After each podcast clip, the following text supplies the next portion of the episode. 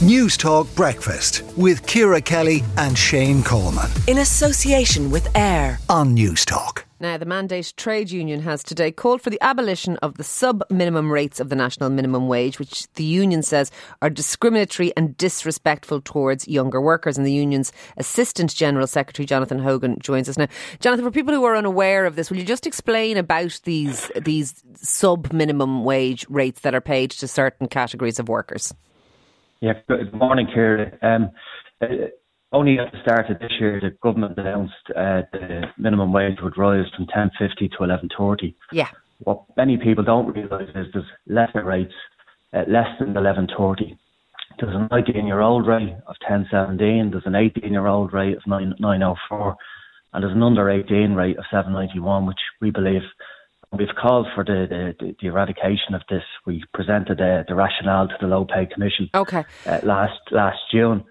Um, uh, so, and, so, uh, so, so, yeah.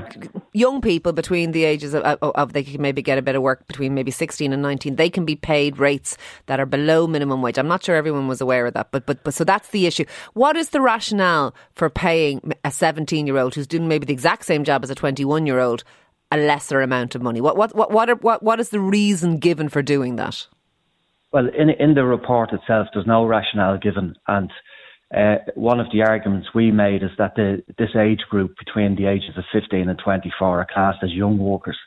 Uh, they are the biggest recipients of the national minimum, wage already. Uh, yeah, it's compounded now by the fact that we're in this uh, age bracket. Uh, they're in receipt now of this, uh, I suppose, lesser wage. What we called for last year was a, a move from the, the, minimum wage to a living wage. Yet we have regressive, uh, regressive position adopted by the government, adopted by the Low Pay Commission.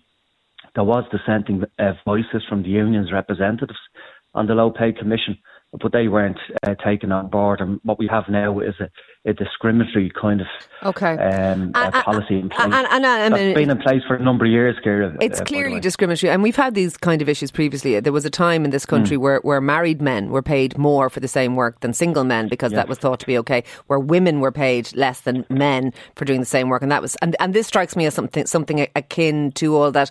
Um, are, are you getting any positive feedback on this? I mean, it, it's it, uh, I can't see any justification for paying a 17 year old doing the same job as a, as I say, a 22 year old, but they're doing the exact same work. I, I don't see the justification for it. But, but are you getting any positive feedback mm. on this? We are, and we've been in touch with the, the Students' Union and uh, a number of our members, and uh, thankfully, a number of our members are, aren't in receipt of these uh, lesser rates.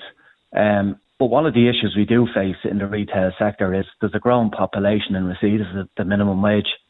And that's as a result of, uh, you know, kind of uh, very kind of uh, flimsy uh, collective bargaining uh, legislation being in place, and so it, that needs to be kind of strengthened. And uh, yeah, no, I know you want a living wage, and I, I, I, think that's a slightly. and I'm, I'm, not arguing against that, but I think that's a slightly different issue yeah. whether the, you get the minimum wage or the or the or the the, the living wage. But but a sub minimum wage is something different altogether. Look, I appreciate you highlighting this with us. We're going to ask our listeners what they think on all of this this morning, and I do appreciate you coming on, Jonathan. Thank you for that.